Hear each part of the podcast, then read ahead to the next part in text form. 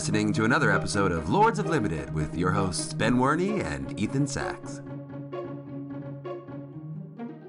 Hello, everyone, and welcome to another episode of Lords of Limited. My name is Ben Werney, and joining me on the line is Ethan Sachs. Ethan, how was your Thanksgiving? My Thanksgiving was great, man. Uh, it's my first time taking the reins of the old turkey and, and hosting. Uh, had my parents and in laws and brother in law over, and it was great. Only like one minor kitchen freakout, and it wasn't even mine, so I'd call the dinner a success. What a grown up. What a grown up, yeah.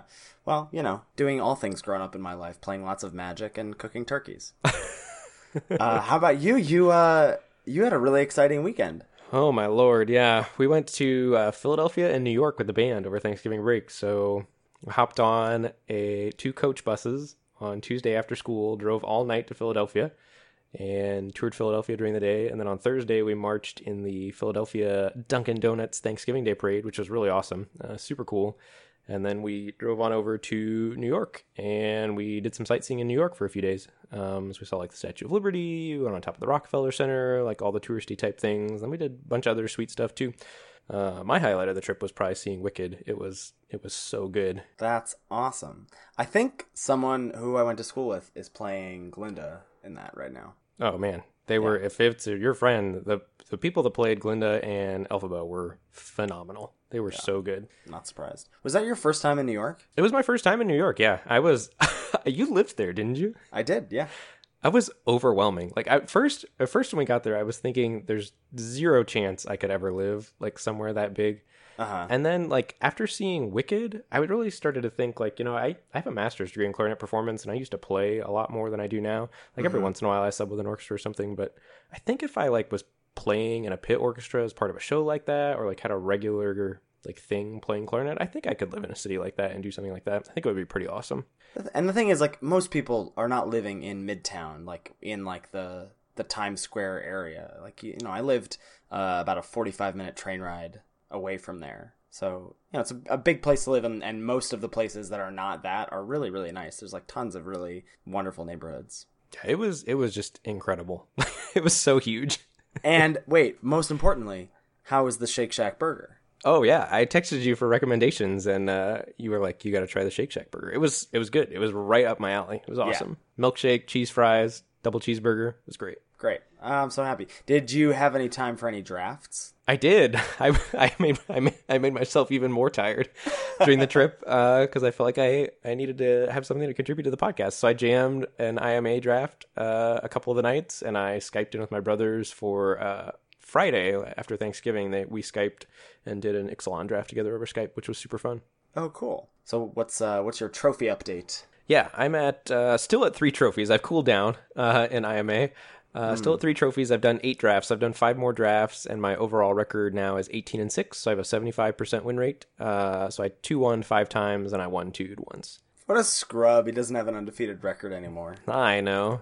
Oh my god. How about you? What's going on with you? Uh, I have five trophies. I had a little airport heater uh, while I was waiting for my flight from Las Vegas back to Pittsburgh. So I'm up to 30 drafts now, 59 and 31, 66% win rate. Mostly hanging out in 2 1's purgatory, which is not the best, but at least it's not 1 2 purgatory. But you crushed some. You crushed some big names during your airport drafts, right? I did crush some big names. So I, I texted you that I was going to do, for the first time ever, a sky draft. Because I was like, you know, I like, you know, this flight, it was paid for for me to go to Vegas for this rehearsal. And I was like, I'll, I'll splurge for the eight bucks for the Wi Fi and, and try and do a draft. Everyone always talks about sky drafting. Sounds so fun. Um, and I ended up playing Kenji on his uh, impromptu 24 hour stream when he cracked a thousand subs and played him from, you know, however many thousands of feet above and 2 0'd him, you know, just like ain't no thing. nice. Yeah. So that was a, a good feeling, especially after my internet scrubbed me out of the streamer showdown the day before. So that was a bummer. Yeah. So, uh, as our faithful listeners will know, we started a Patreon a few weeks ago, which is a very exciting way for listeners to give back to the show for some cool perks and a, a way to support the show monetarily if you so desire. The show will always be free, but it's a nice uh, little uh, boost for us and a way for us to give back to you even more in terms of some bonuses. So we have some some new patrons to shout out this week. So we wanted to thank Joey, Adam, Sally, and Nick for all joining the Lords of Limited Patreon. We really, really appreciate your support. Um, we'll be getting out to you copies of show notes, uh, access to the Discord channel, and even a little behind the scenes audio preview for those of you who are at that uh, warrior of limited status. So we really, really appreciate your support. Um, it means so, so much to us. Yeah, it's really cool. Really, really cool. And uh, another pretty exciting thing happened just this afternoon, Ben. Oh my god, that was awesome! I opened my phone on the bus. so I was on I was on the uh, tour bus, the coach bus, when I read this tweet, and I, I opened my phone and I was like, "Yes!" out loud, and the kids were all like, "Wait, what? What happened?" That's great. uh, we uh, not we Generation D twenty crossed off our last uh, achievement for the XLN treasure hunt. So he did the the Sanguine Sacrament infinite loop. Yeah, those screenshots were amazing. It was like I was like, wait, what happened? Is like his hand is full of seven cards. He's at 14 life, and then the next screenshot, he's at 48 life. I was like, oh, I see. I see what you did. Um, so 18 hour stream confirmed. Ben and I will be doing uh, the full 18 hours because of all of you unlocking various treasures and throughout this hunt, and we'll set that up sometime over uh, the holiday season for Vintage Cube being out. I think that's going to be super sweet. Yeah, I am looking forward to it. It's going to be great. But for now, we are still in uh, the three weeks of Iconic Masters Bliss, and I would love to invite you to take a seat at the round table to check out a draft with me, Ben. Yeah, let's do it. All right, so the cards in consideration out of our first pack here are Draconic Roar, uh, one in a red for an instant. Uh, as an additional cost to cast it, you can reveal a dragon card from your hand, and it deals three damage to a creature. And if you have a dragon in play, or if you reveal the dragon, it also deals three damage to that creature's controller. Topan Freeblade, perhaps not seeing the glory that it once did uh, when it was reigning common champ in Magic Origins, but that's uh, one and a white for a 2 2 human soldier with vigilance, and it has renown 1, so when it deals damage to a creature, if it's not renowned, it gets a plus 1 plus 1 counter on it and becomes renowned. Damage, damage to a player, right? Ba- damage to a player, thank you, yes. I meant to specify that if I didn't. Two of the bounce lands from Ravnica, we have the green blue and the blue black, Simic Growth Chamber and Dimir Aqueduct. And a big boy, Kokusho the Evening Star. That's four black black for the 5 5 legendary dragon spirit creature. It has flying, and when it dies, each opponent loses 5 life, and you gain life equal to the life lost this way. Yeah, I mean, those are all solid options. I would I would pretty immediately rule out Draconic Roar and Topan Freeblade. Topan Freeblade, I think, is the worst of the cards you named. It's, Yeah. it's underperformed pretty drastically, I think, because even when it gets renowned, it's only got three toughness, or three Yeah. power, I mean, rather. And that's still not enough to punch through walls like Doorkeeper and Vent Sentinel, which I think are a pretty important part of the format. Yeah, or Wall of Roots or Overgrown Battlement. I mean, like, Yeah, yeah, there's just so many walls running around. Mm-hmm. And Draconic Roar, for the same reason, only does three damage, and a lot of those walls have four and or five toughness. So while it's a good, efficient uh, removal spell, I think it's a little less good in this format than when than it would be in a different format. yeah, for sure. Bounce lands obviously great, uh, but I think Kokusho takes the cake here and and is the pick. I think so too. I, I was trying to think if there was any uncommon. Like, would you take Fireball over Kokusho? I would take Swords to Plowshares over Kokusho. Interesting. I think it's I think it's a big flyer with a great ability, but I think there's enough big flyers that it's fairly replaceable. I mean, it's an above average finisher, Yeah, but I think Swords to Plowshares is pretty unique in the format and super super good. yeah, that's fair. That's the one that comes to mind first. I'm sure Yeah. I'm sure there are other uncommons I would take over it too. Actually, But you would be on it here over the bounce lands. I think so. Yeah. Great. Uh, that is what I settled on as well. So move on to pack one, pick two. Uh, cards in consideration.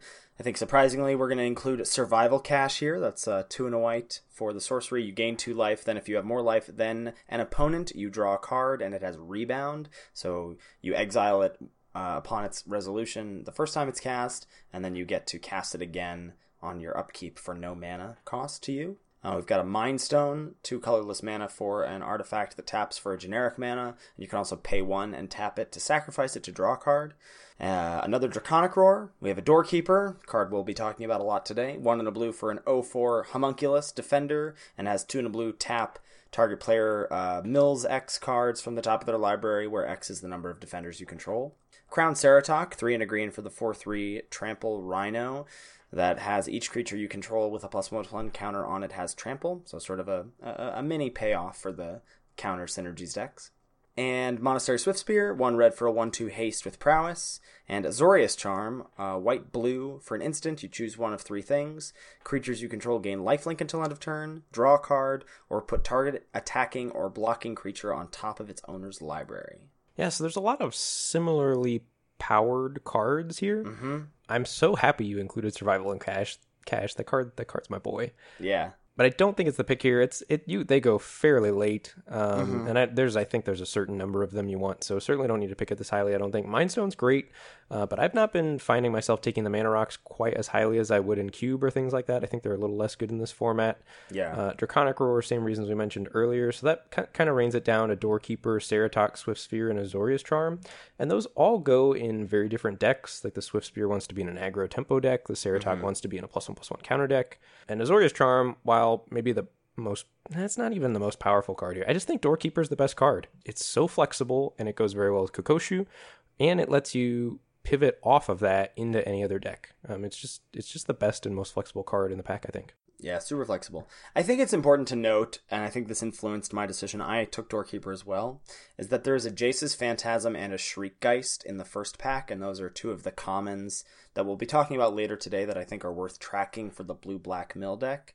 So I was taking Doorkeeper as a as well as for what you said that it's a super powerful card in the pack, but also that that paired with Kokusho is going to lead me down a blue black route, and what blue black wants to do is mill and have cards that have mill payoffs, and the commons like Jace's Phantasm and Shriekgeist, I think, fit that bill very nicely, and you really want to track them when you open them and see if they come around because there's not a lot of wiggle room in terms of uh, how many people can be vying for those cards. Um, so I snapped up the Doorkeeper here as well. Move on to pack one, pick three. Uh, cards in consideration are Seeker of the Way, one white for the 2 2 human warrior with prowess, and whenever you cast a non creature spell, it gains lifelink until end of turn. Um, still sort of the bread and butter of both aggro decks with white in them and uh, life gain matters decks. We've also got another Crowned Ceratok, that's the Green Trampler. Uh, Blinding Mage, one and a white for the 1 2 that can tap a creature for a single white mana. Amass the components. Three and a blue for a sorcery, draw three, then put a card from your hand on the bottom of your library. And I think that's probably it. Any other cards from this pack you think worth mentioning? No, I think that I think that covers it. The the three that stand out to me uh, are Seeker the Way, Blinding Mage, and Amass the Components. Deciding between Blinding Mage and Seeker the Way, I, I tend to pick Seeker the Way higher than Blinding Mage. It's pretty close here. Blinding Mage probably goes better in a deck with Kokusho because it's more defensive and you're going to want to get to the late game uh, in a deck like that. Uh, but I think for me, Amass edges out both of those white cards. It goes along with the Doorkeeper very well that you already picked, and has just been a card that's impressed me a ton in the format. If you get to the point in the game where you've got enough mana to be casting Amass without much pressure on you, it's probably going to win you the game. Someone in my Twitch chat, maybe a little less than a week ago, was telling me about the import, like was trying to hammer home the importance of bounce lands to me. And one of the things that they highlighted was how good Amass the Components and Tormenting Voice become with bounce lands. Yeah, because you get to pitch excess lands. Yeah, like you get to pitch a land with Amass, you get to like pitch a land that you don't need because you've played a bounce land with tormenting voice, like uh and that I mean not I already sort of knew how powerful Amass the Components was, but now I really look at tormenting voice in a much different light when you've got bounce lands as well. But so I, I really agree with you that it's such a super pow- powerful card. So that's what you'd be on right here. I think so, yeah. I grabbed Blinding Mage. I think I was trying to like maybe keep still in sort of like pick three mode, trying to keep my options the most open. Because I think Amass the Components plus Doorkeeper is very good. But if I'm just looking at like pack one, pick one out of this pack, I think Blinding Mage sort of leads me down various paths uh, effectively. I've been less impressed with Seeker of the Way than I thought I would be, just because I don't think White has a terribly aggressive bent. I've not been super crazy about the white red or white blue aggro decks, and so I basically think that Seeker of the Way really slots into the life gain deck nicely, but I didn't want to pigeonhole myself there. So I, I just grabbed Blinding Mage and sort of thought, oh, that could go with the Doorkeeper, that could go with the Kokusho, maybe I just go full Esper, who knows. Oh, that's interesting. I've been Yeah. super impressed with Seeker of the Way. Like, I've had the complete opposite experience. Oh, really? Yeah, I think that's one of the cards that makes like white red and white blue aggro playable because that plus that plus the guided strike is so good. It lets you punch through the walls. I just think white red is so bad. Oh yeah, I don't uh, think it's great, but I think Seeker of the Way is good in that. I don't know. That's interesting. Yeah. Yeah, I mean, I, I guess like yeah, it can be. It's good in the white red deck, I guess, but the white red deck is bad, in my opinion. Yes, I, I agree. It's not it's not a great deck. No, certainly not a tier one deck. So you would grab a mass. I grabbed blinding mage. Uh, we'll move on to pack one, pick four. We've got a star compass, uh, two colorless for an artifact. Enters the battlefield tapped, and it can tap to add one mana of any color that a basic land you control could p- produce. Uh, repeal X and a blue for an instant. Return target non-land permanent with converted mana cost X in, to its owner's hand, and you draw a card. Reave Soul, one and a black for sorcery. Destroy, destroy target creature with power three or less. Evolving Wilds, that's the land that taps to sacrifice and find a basic land from your deck, put it into play tapped, and then you shuffle your library. Another Blinding Mage, another Amass the Components, a Windfall, which is two and a blue, for each player discards his or her hand, then draws cards equal to the greatest number of cards a player discarded this way. And uh, blue black bounce land, Dimir Aqueduct. Yeah, so there's several cards that are like very good here. Yeah, there's a lot of powerful options here. I think the most powerful of them are Reave Soul, Amass, Windfall, and Dimir Aqueduct. I'm currently on a Windfall kick, so I would be really tempted to take Windfall here. Mm-hmm. And I think it's super powerful, and I think it's abusable in the format. Like just with a really good blue red aggro deck. Uh, Yeah. I think that deck really wants Windfall. Uh, you were telling me earlier today uh, that you saw LSV play against like a Windfall suspend, deck. Suspend deck. It was crazy, but like I hadn't even considered that as a possible interaction. That like, oh, that's how you get cards out of your hand. Just like suspend, suspend, pitch the other cards, like draw two. It's so good. Yeah, I, I do think Windfall is abusable in the format, but it's it's like pretty hit or miss. it this highly? No, I don't think so. Uh, But I would be tempted to. uh, but I think the the clear standout is Dimir Aqueduct to me. The the Karoo lands are great. You've already got a black card. You know you want to play. it. You've got a blue card that you could splash in Doorkeeper uh, if you really wanted to. And splashing Amass the Components is great in the format. I think Yeah. it's super splashable and super powerful. So Dimir Aqueduct just opens up so many options and only takes up a land slot in your deck. So I think that's probably the correct pick there. Yeah, uh, I also grabbed the uh, aqueduct there, but I was I was pretty tempted by a number of other options and sort of bummed to take that and then pass like good white, black, and blue cards out of this pack. That felt felt bad for sure, but what can you do? Um, so the rest of the draft was pretty interesting. I mean, we took a, a Serra Angel next, a bounce land after that, some blue counters or some black counters cards, and then noticed that the mill cards out of the first pack didn't wheel. So that sort of clued me into blue probably not panning out, and sort of like went on a best card out of each pack kick. Opened up a pretty unexciting pack two, and grabbed a Scourge of Valkas, which is a big like mono near mono red dragon payoff card. Um, it's a 4 4 flyer that, when it enters the battlefield, deals X damage to target creature or player, where X is the number of dragons you control. So, pretty bad pick for us with our like random Esper smatterings. But the pack was just blank, right? There was nothing. Pack was pretty good. blank, and Kokusho's a dragon, so who knows? Maybe we pivot into red black. Like, I didn't feel sort of married to anything after pack one. And then got past Vorinclex, which is the green mythic Praetor, the 7 6 trampler that doubles the mana that you produce and has your opponent's lands stay tapped for a turn when they use them. And then ended up actually picking up on a pretty strong green signal, like taking that Vorinclex second. Uh, led to a bunch of other green cards that pack and ended up with a, a pretty decent black green uh, counters matters deck with a Corpsejack Menace and, and things like that. So, you know, not necessarily where I thought uh, we were going to end up from the first five picks, but that's how the, the draft crumbled. Yeah, and I think that's one of the great things about this format that's refreshing after playing Ixalan. Like Ixalan is like pretty much two color pair or like multicolored dirtle deck like we talked about.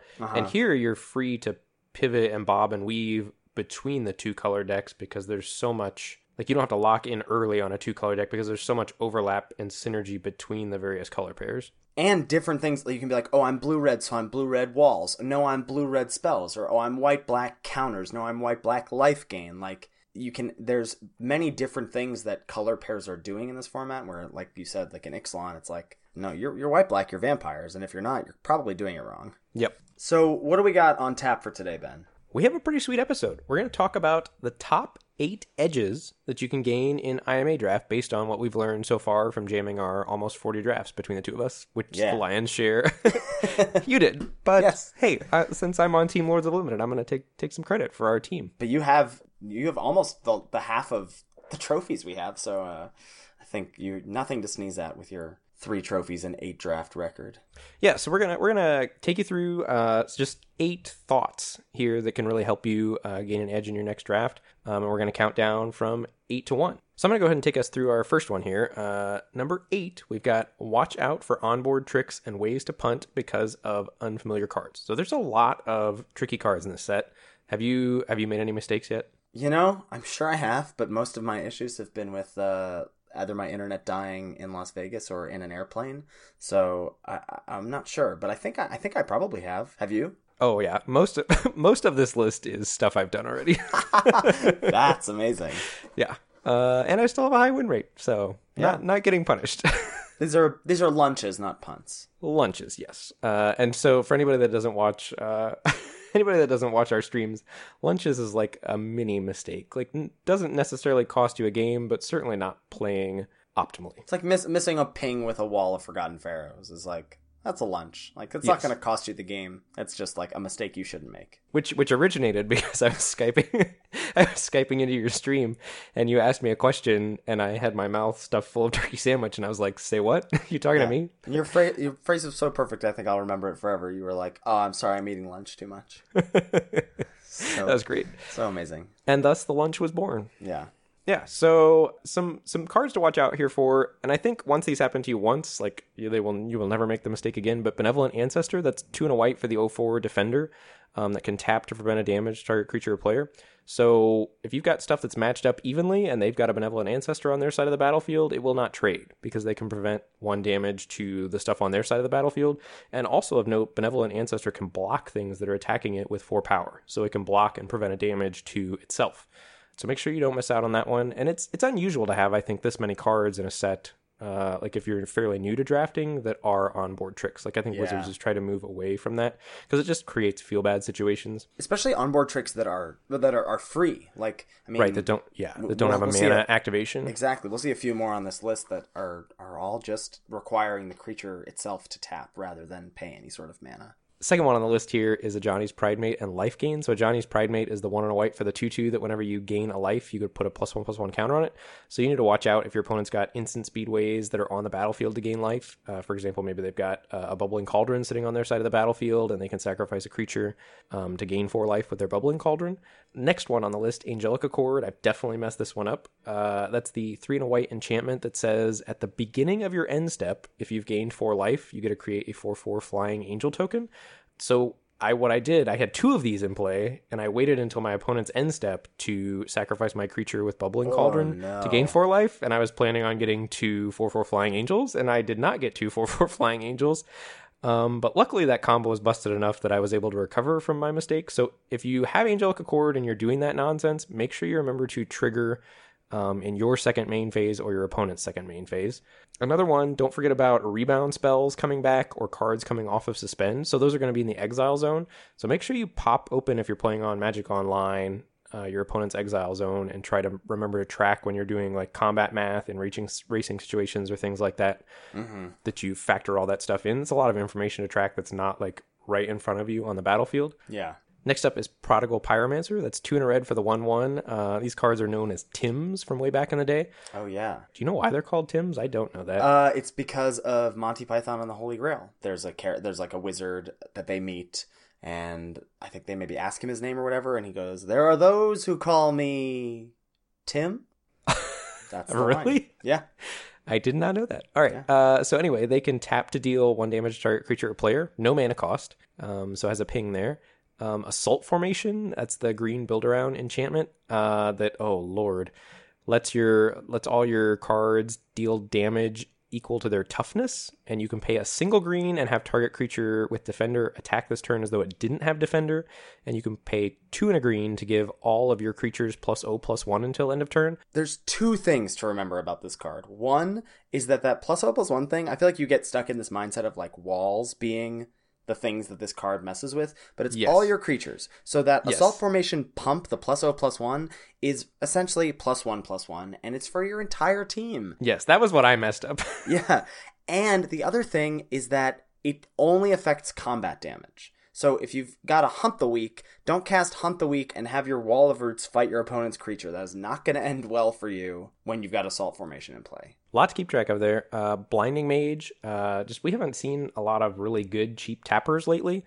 Uh, So that's the the one one two uh, single white tapper.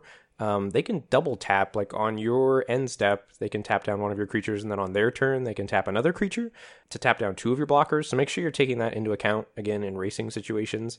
And the last one is Infantry Veteran. Uh, that one's I think for whatever reason like easier to keep track of than Benevolent Ancestor, but similar that you can tap it to give target attacking creature plus one plus one. Um, so all those things have some tricky activated abilities that you need to make sure you're taking into account uh, when you're playing games of Iconic Masters. There's a lot going on. Like, I mean, this, you know, especially with all the rarity downshifting that we're seeing in, in these master sets, that you see much more complex cards at common. So it's a lot, lot to keep track of. I can't imagine playing this set in paper. That would be a lot more remembering of triggers and things. You don't just get to pop out your opponent's exile zone, you know? Yeah. Uh, what do we got going on in number seven here? All right, number seven is keeping track of the blue black aggro mill deck. I think this is one of the best decks in the format, but I believe it can only support one drafter. So, as we talked about in the roundtable, you really want to be tracking the commons for this deck in your first few picks in pack one and seeing if they wheel. And so, I'm always keeping in mind, as, as you saw in the roundtable, like when Shriekgeist and Jace's Phantasm. So Shriekgeist is the one a blue one one flyer that mills two when it hits your opponent. Jace's Phantasm is the one one flyer for one blue that is a five five if your opponent has ten or more cards in their graveyard. There's Wight of Precinct Six, which is one and a black for the one one that gets plus plus one for each creature card in your opponent's graveyard. And then there's Thought Scour, which is the single blue instant draw card and uh, mill two on a player. So you can target yourself or target your opponent, but in this deck you would always be targeting your opponent. So these cards at common, I think, are really the the engines and slash payoffs of the deck, like Shriekgeist and Thought Scour being consistent engines for getting cards in your opponent's graveyard, and uh, Wight of Precinct Six and Jace's Phantasm as the most common ways to reap the benefits of your opponent having lots of cards in their graveyard. I think that there's maybe a tendency. I, I, I sort of think about this like we thought of maybe some people thought of Slitherblade in Amonkhet drafts. Like Oh yeah, that's a good analogy. when you see Slitherblade like fifth, like you would keep track of them as you saw them, and then if you saw it like fifth or sixth in pack one, you'd be like, all right, this seems like if I take it here as maybe a hedge, and if they wheel in pack one, then I just get all, these two or these three, and I sort of stake my claim as the um, Slitherblade drafter, and I'm going to get all the rest of them that are opened in packs two and pack three. Because by that point, people are sort of off of it. And I think that's a similar way to think about this. Like, you track that you saw some of these cards in your first few picks. Around pick six, you see another one. You grab it then, and then if it wheels, great. And if it doesn't, you're off it because you cannot compete with someone for this deck. There's, of course, a lot of good payoffs at uncommon and rare for sure, like Glimpse the Unthinkable, the blue black rare that mills 10. Those are, are, I think, reasons to like try and force this deck. But if you're just trying to get at it from the, the common level of cards, I think that's the way to approach this deck. So it's just another extra thing that you have to track in the draft, but I think it's going to really lead to a powerful deck if you are able to find that to be what your seat is supposed to draft. Yeah, and I don't think the deck needs the uncommons or the rares to be good. I think if you're the only one doing this deck and you get all the commons, your deck's going to be great. You, you also need to think about like so it's not just milling it's cards in the graveyard period so think about how your cards are affecting your opponent's cards and things like claustrophobia go way down in value i think you should just never play claustrophobia in this deck because it's never going to help you get cards in your opponent's graveyard whereas i think counter spells go way up because that's at least going to one for one sort of like removal get a thing in the graveyard Or the like the Wrench Mind card that makes them discard two. Right, so like discard is, is also totally fine if, if, if you're trying to do that, or, or the Haunting Hymn, that's the six mana one that can discard four or discard two if you cast it as an instant.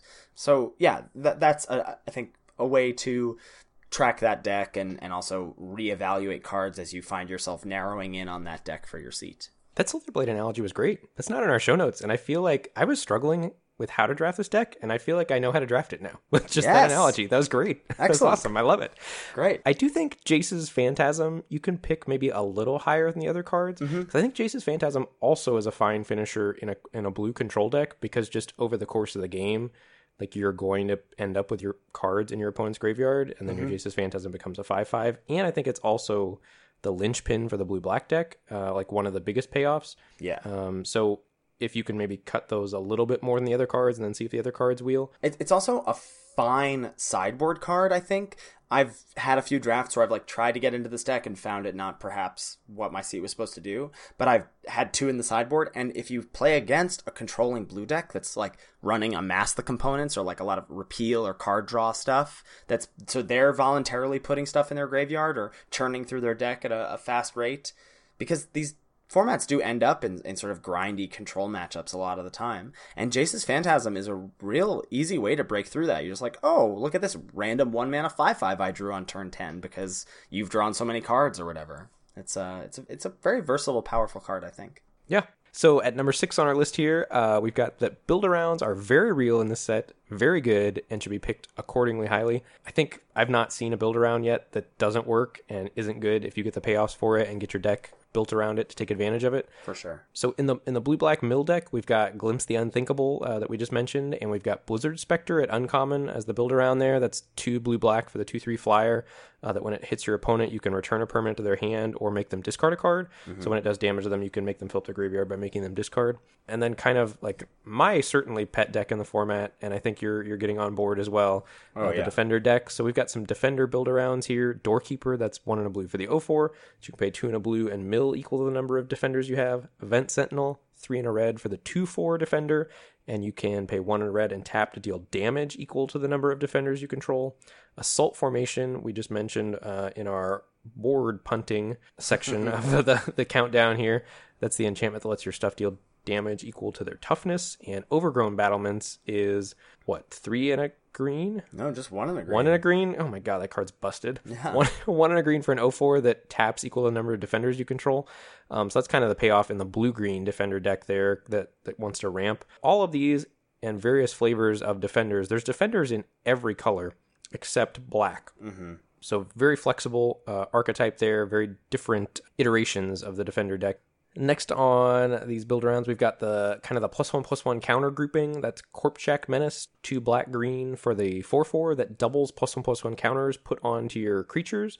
Abzan Falconer, two and a white for the two three with Outlast one white that you can tap to put a plus one plus one counter on it, and then all things you have with plus one plus one counters gain flying. That's a great way to finish the games in these plus one plus one counter decks. Um, because mm-hmm. I found a lot of times that deck has trouble punching through uh, if the if the, the ground gets clogged up. And then Abzan Battle Priest, uh, similarly, another Outlast creature, three and a white for the three two with Outlast of a single white, and then uh, gives all your creatures with plus one plus one counters on them lifelink. Next category here, we've kind of got like some blue red groupings, uh, Skywise teachings. Although I think this also goes in like pretty much every deck with instants and sorceries, not not restricted to blue red. Uh, it's three and a blue for the enchantment that lets you, whenever you cast a non creature spell, pay uh, one and a blue to make a two two flying drake, I believe. And then Kiln Fiend, one in a red for the 1 2 that gets plus 3 plus O whenever you cast an instant or sorcery spell. And Gutter Snipe, 2 in a red for the 2 2 that lets you deal 2 damage to your opponent whenever you cast an instant or sorcery spell. Um, those are all kind of uh, in the spells matter archetype there and our reasons to draft that blue red deck. Next up, we've got one that I think sort of tracks with the blue black strategy as well, just in terms of how you want to keep track of the cards. So we've got the Bog Brew Witch, Bubbling Cauldron, Festering Newt uh, triple combo. So Bog Brew Witch is three and a black for a one three, and you can pay two mana and tap it to search your library for a car- card named Bubbling Cauldron or Festering Newt and put it into play tapped. Cauldron is your only sacrifice outlet. That's the two mana artifact. Pay one to sack a creature, gain four, or pay one, sack Festering Newt, and basically drain four from your opponent, so they lose four, you gain four.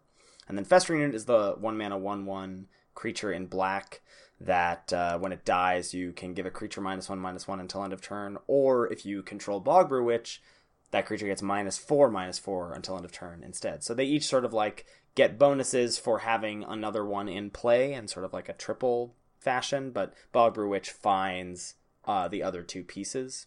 And the thing about this that I think is important is again, like only one person at the dra- the table can basically piece these things together. And so you can like grab a Bog Brew Witch fifth and be like, oh, I remember seeing Festering Newt earlier, or oh, those Festering Newts didn't come around, so I probably shouldn't grab a Bog Brew Witch in pack two. But they is a real, real build around for one drafter at the table for sure. Yeah. also along that same vein, in white uh, and black here in the life gain deck, we've got Angelic Accord. Uh, that's three and a white for the enchantment that if you gained four life at the beginning of your end step, uh, as noted in the punting section, uh, you make four. Uh, you make a four four flying angel token, and then Sanguine Bond is three black black for an enchantment that says uh, whenever you gain life, your opponent loses that much life.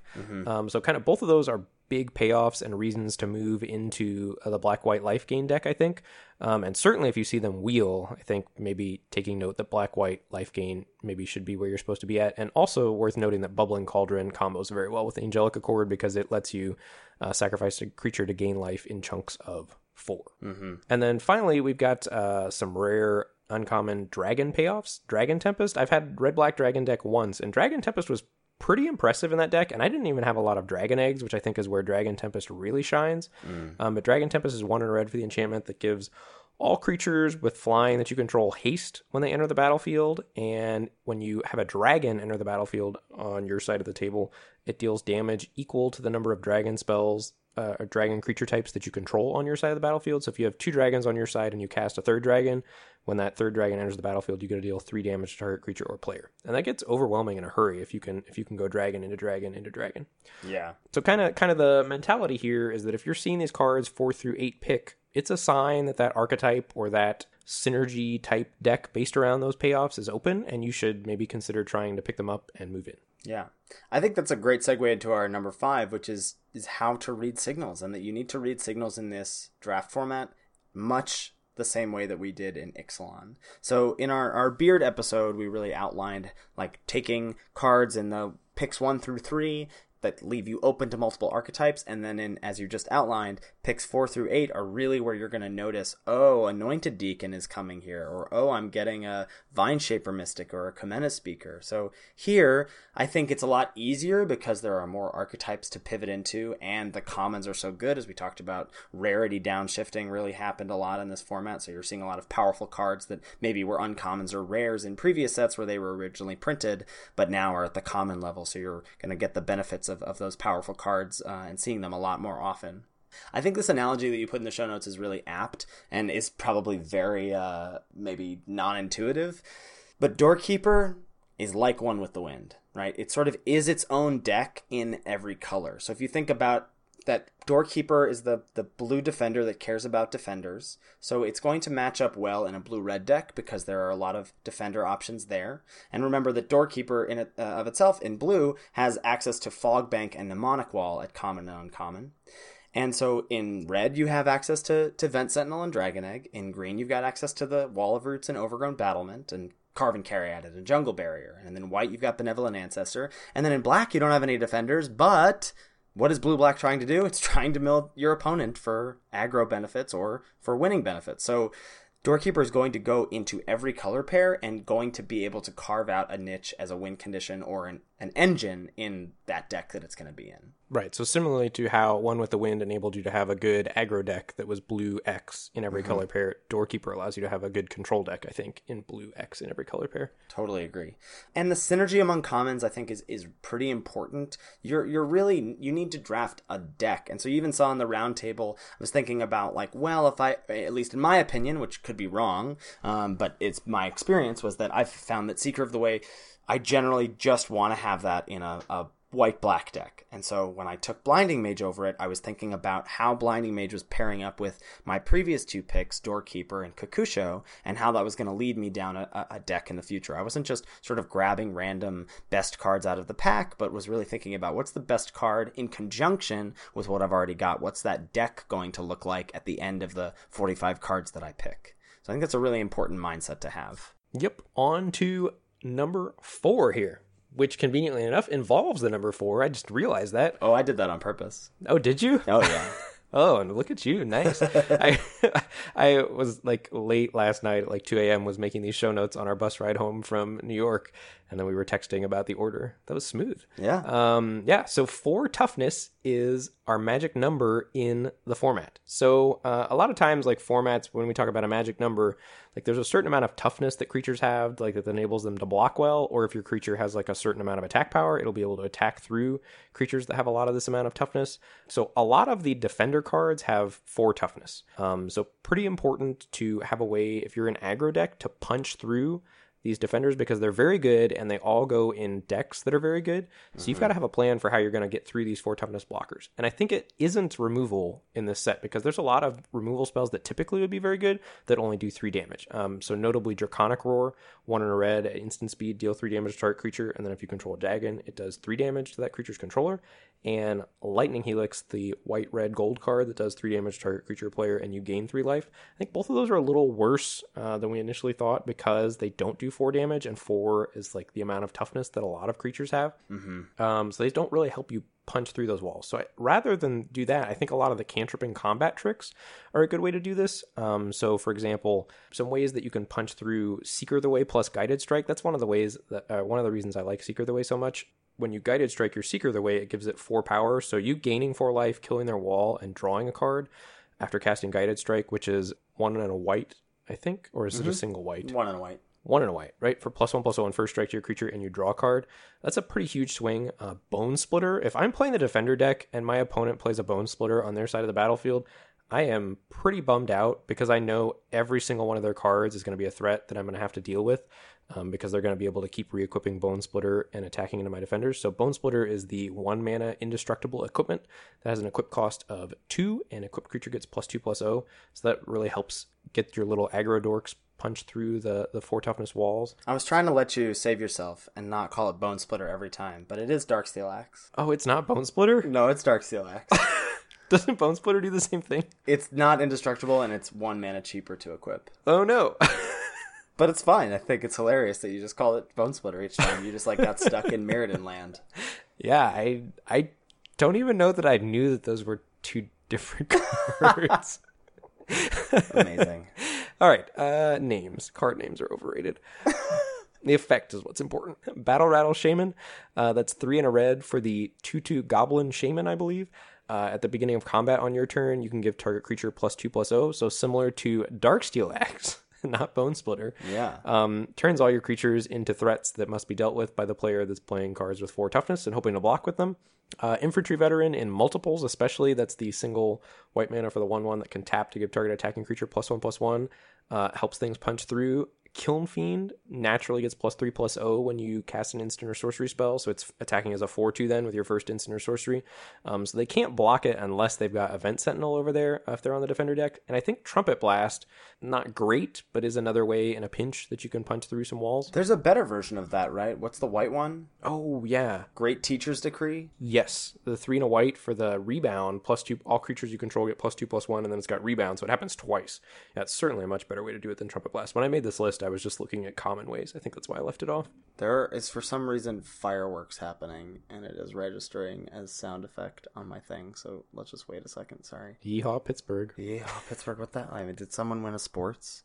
Maybe someone won a sports. Oh, I bet that's it. The Steelers are playing. Uh, the Steelers are playing the Packers tonight. But it's eight thirty. Did they already play? Yeah, no, it's.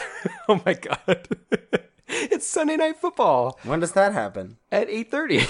Oh, so they start. They play, they fired up. This is the start of the game. yeah, it's the start of the game. They must be getting Pittsburgh hyped. Wow, Pittsburgh hyped. Don't laugh at me about Sunday night football. What a jerk. You live in Pittsburgh and you don't know. That. Oh my lord, that No, I don't know heart. anything about sports. Oh, that's great. I do know what Darksteel Axe is, though. you do. You got the important things down. All right, next up, we got I think a really good top three lined up here, and I think number three is the biggest surprise, and that is that you can pick mana rocks less high than you are. So there's a lot of them. You can get them later. So as we outlined in our um, crash course, there's four common mana rocks. So that's that that, that are two drops that either some tap for a, a color that's like Star Compass, but most of them are adding generic mana. But then there's also a bunch at uncommon. So you've got um, oh gosh, I'm not going to know any of these names, but there's the, the three mana one that can turn into a dragon. Kolaghan's monument. Kolaghan's Monument, thank you, Dark Steel Axe. Uh, so there's Kolaghan's Monument. there's Thran Dynamo, that's the four mana one that taps for three generic mana. There's Palladium Myr, that's the three mana two two that taps for two generic mana. There's even the um, Pristine Talisman. oh, Pristine Talisman, of course. And then there's also uh, the thing at, at rare that the three mana one that taps for a generic mana, but also if it's in your opener hand and you want to mulligan, Oh, you can serum, Serum powder. powder. Yeah, there it is. So there's just so many colorless ways to ramp that you don't need to take them as high as you think. And one of the reasons is in our next bit that we'll get to, so I won't spoil that. But the other thing is that most decks don't want them because most decks that want to be ramping are probably already green anyway. So you've already got access to all the walls that we talked about, Wall of Roots and Overgrown Battlements. You've got access to Search for Tomorrow, which is that rampant growth effect with Suspend. And you've got access to a bunch of bounce lands that are, are going to be allowing you to add more mana to your deck and to your board, not in a sort of ramping sense, but at least in a card advantage sense. They're also just like not really synergistic cards. I mean, we, we've talked about how how these decks are, are working together and, and how like Doorkeeper is going to fit into different decks in different ways, um, and how synergy is really important among commons in this set. And I don't really know how these mana rocks fit into all that. There's not really a lot of colorless ramp payoffs for you, right? There's no Eldrazi floating around or like Sundering Titans like there are in Cube. So it's tough to figure out a lot of places to dump mana. Now there are mana sinks for sure, but a lot of those have color requirements. Um, so there is a, a, a one bonus we can think of for sure, which is that they combo well with Skywise Teachings. That's the enchantment that makes two two flyers when you uh, have a. There's the sports fireworks again. You just fire it off. Sports, sports, sports. Um, so Skywise Teachings lets you uh, get a 2 2 flyer when you cast a non creature spell if you pay one and a blue. So that lets you turn your mana rocks into at least 2 2 flyers late in the game when you've got mana floating around. But And they also allow you to dump more mana into that because that is a, mana sink and a, a, a place you need extra 2 mana floating around if you want to get the full value to make the 2 2 flyers. But most of the time, I find that there are better things in the pack to pick over these cards, and there are better things in my 45 cards when I'm building my deck than these, and they, they often are sitting on the sidelines or not at all in my pile. I don't know what your experience has been. Yeah, I I found mana rocks. The only deck I really find that I want mana rocks in that I haven't had yet, but I like can conceptualize or theory craft it, uh, is like maybe like a blue based control deck that's got like like more of a traditional cube type control deck where you've got Yeah. like several amass the components to draw cards and like you've opened the good rare finishers like maybe you've got a consecrated sphinx or the sphinx of what's it called Uthuun or something Yeah, like Sphinx that Sphinx of Uthuun. that lets you Fact or Fiction. Like, so if you're getting lots of these rare payoffs and your deck looks more like an actual cube deck, I think that's probably where those mana rocks shine. But even then, I don't think you need to pick them highly because most decks, like like you outlined, just just don't really want them. Like the the green wall based ways to ramp are just so much better. For sure. All right, so moving on to number two on the list, uh, you need to be taking lands higher than you probably are, especially the carrier lands. The reason is, and we kind of went over this in the last episode at the end, the carrier lands are a built-in two for one at the cost of a tapped land entering the battlefield. Um, so it, with one card, you essentially get two land drops um, when you bounce your land, and then so like a land plus a carrier land is three land drops. You go turn one land, turn two carry land, return your land, and then turn three you've got the land that you return to play as your third land drop. They help you mulligan better uh, because a six card hand with a carry land is essentially a seven card hand. So if you've got one land plus a carry land, again you've got three land drops guaranteed in that six card hand. So it's essentially a seven card hand. They help you hit land drops in decks that are super mana hungry. So I found them to be very important in the Doorkeeper Vent Sentinel decks. Those decks really want a lot of mana, but they don't want to spend card slots like the mana rocks uh, to help you get that that mana. So having the you know three or four carrier lands to help you get to six, seven, eight lands uh, is really good to start activating those Doorkeeper and Vent Sentinels. They fix you really well, so you should be picking them maybe even if they don't match up with any of the cards you've taken so far. Like we saw you audibled in your in our roundtable to green in pack two, not having taken like any green cards, right? Yeah. Yeah, so uh, they're just they offer you so much flexibility and power throughout the course of a draft, and certainly even if they're only one of your colors, you're going to play them, and you should take them, and they might help you splash off the second color. Maybe you're red blue, and you take a the blue green one, and then you get past a Simic Sky Swallower. Boom, you've got a way to splash that Simic Sky Swallower, and it's a card you're going to want to put in your deck. So there's a lot of over synerg- overlapping synergy in the set, and a lot of those bomb rares that you're going to to splash, and they definitely help out with that. And then I think you kind of pegged this one. Uh, you want to talk about Horizon Canopy for a little bit? Yeah, so Horizon Canopy is the land that you tap and pay a life to add one white or green to your mana pool, and then you can pay one tap sacrifice it to draw a card so it's like a, a mind stone half of uh, uh, that that half of mind stone on the card and in non-phantom queues i imagine this isn't a problem because the card is the most expensive card in the set so you're probably just taking it for value but in the phantom queues i see this card go very late when i am certain that it has passed by either a white drafter or a green drafter and they should be taking it there i mean it, Right. The reason it's so expensive is because it's really, really good. Right.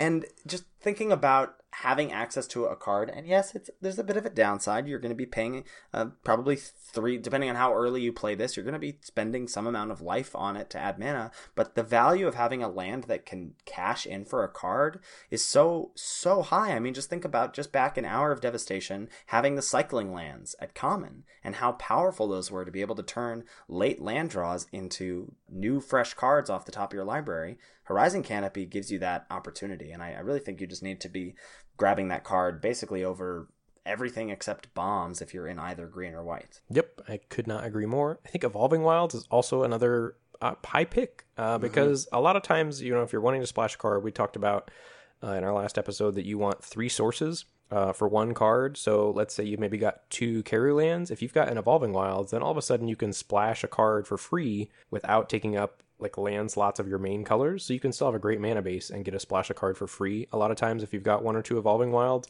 And the Evolving Wilds work well in concert with the carry lands because they let you play a lower land count uh, and really take advantage of the fact that the carry lands are a two for one as far as hitting your land drops goes. Wait, how does that work with Evolving? Because Evolving Wilds can't find the bounce lands, can they? No, but it thins your deck out, so you're less likely to draw. I mean, I guess it's pretty see. a minimal thing, but Yeah. it lets you like. I feel a lot more comfortable playing like 16 lands and two copies of Evolving Wilds, for example, For sure. like with the carrier lands than I would in a format without carrier lands. Like I would be really hesitant if I had two evolving wilds to play 16 lands because if you have an evolving wilds in your opener, like with just two lands That's or taking something, two lands out of your deck. your basically. deck, and then like it's a lot harder to hit your third land drop. I think yeah, for that's sure. all I was that, saying. That makes sense. just a very small percentage.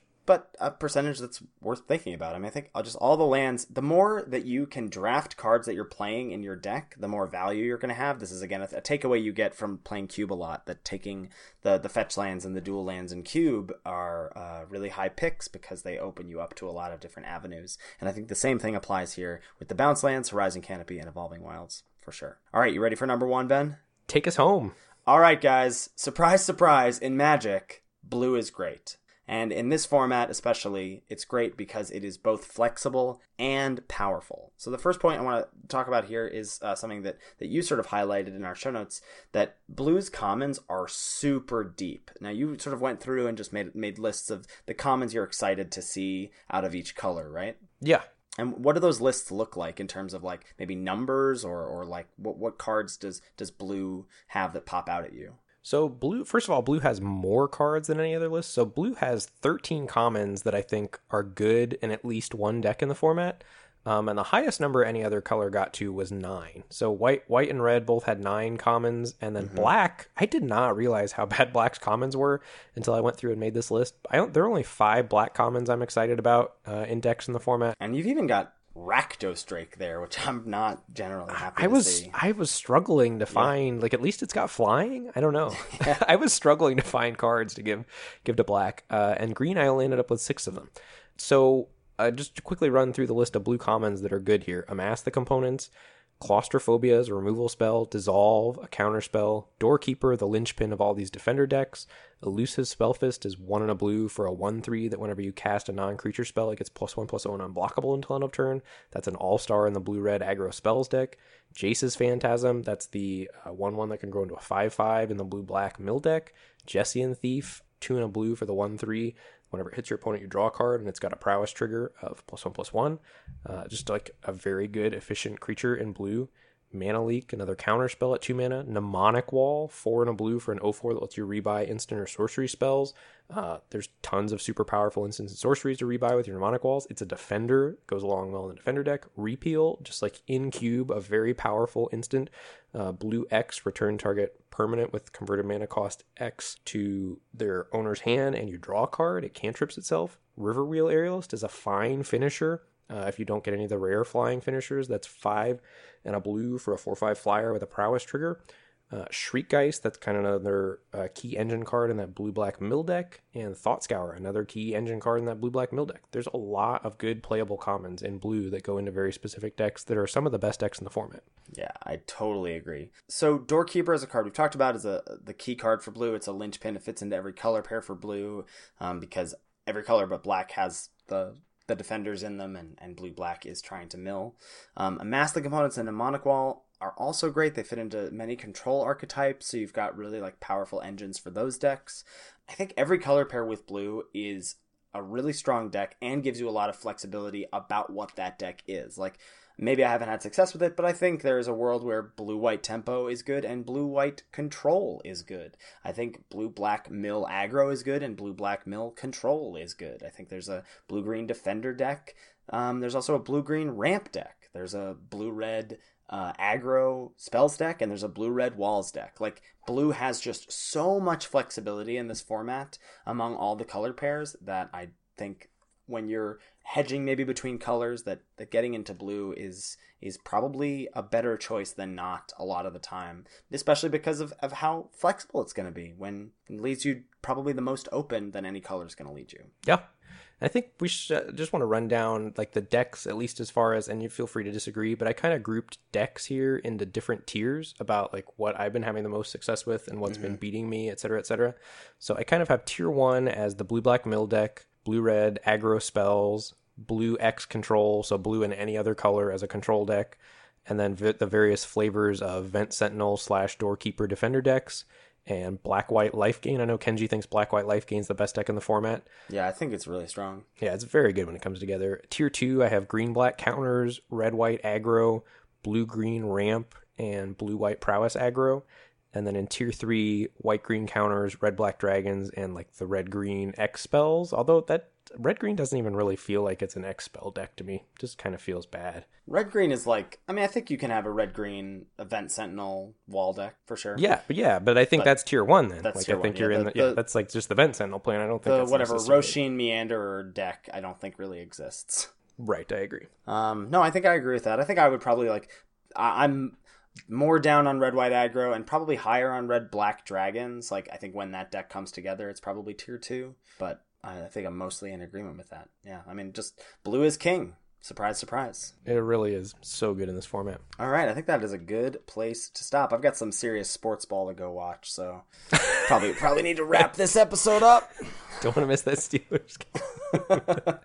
okay, uh, Thank you, as always, to Salty Pretzels for our intro and outro music. Make sure you give it a listen. And I think, I haven't talked to him yet because I have not been on the internet because I've been in New York, but I think he got some sweet new patches for uh, the program he uses to mix things. Like, I think he was waiting for a Black Friday deal to buy like a bunch of sweet new sounds uh, for GarageBand. Oh, snap. That's so his awesome. music Maybe... should be better than ever before now. Hot dog. As a reminder, we still have the XLN treasure XLN treasure hunt going on, though we have unlocked all the treasures. You can still be eligible to be entered into the giveaway for a draft set of Ixalan. So to do that, you need to get a screenshot of you unlocking a treasure hunt on Magic Online, send it to us on Twitter or on our email, and if you unlock five of them, you are eligible for that giveaway. Yeah, we've also set an end date for the treasure hunt. December 20th is going to be the cutoff to submit things for the treasure hunt. Um, also, conveniently, is the day when Vintage Cube comes out. Ooh, baby. So excited for Vintage Cube.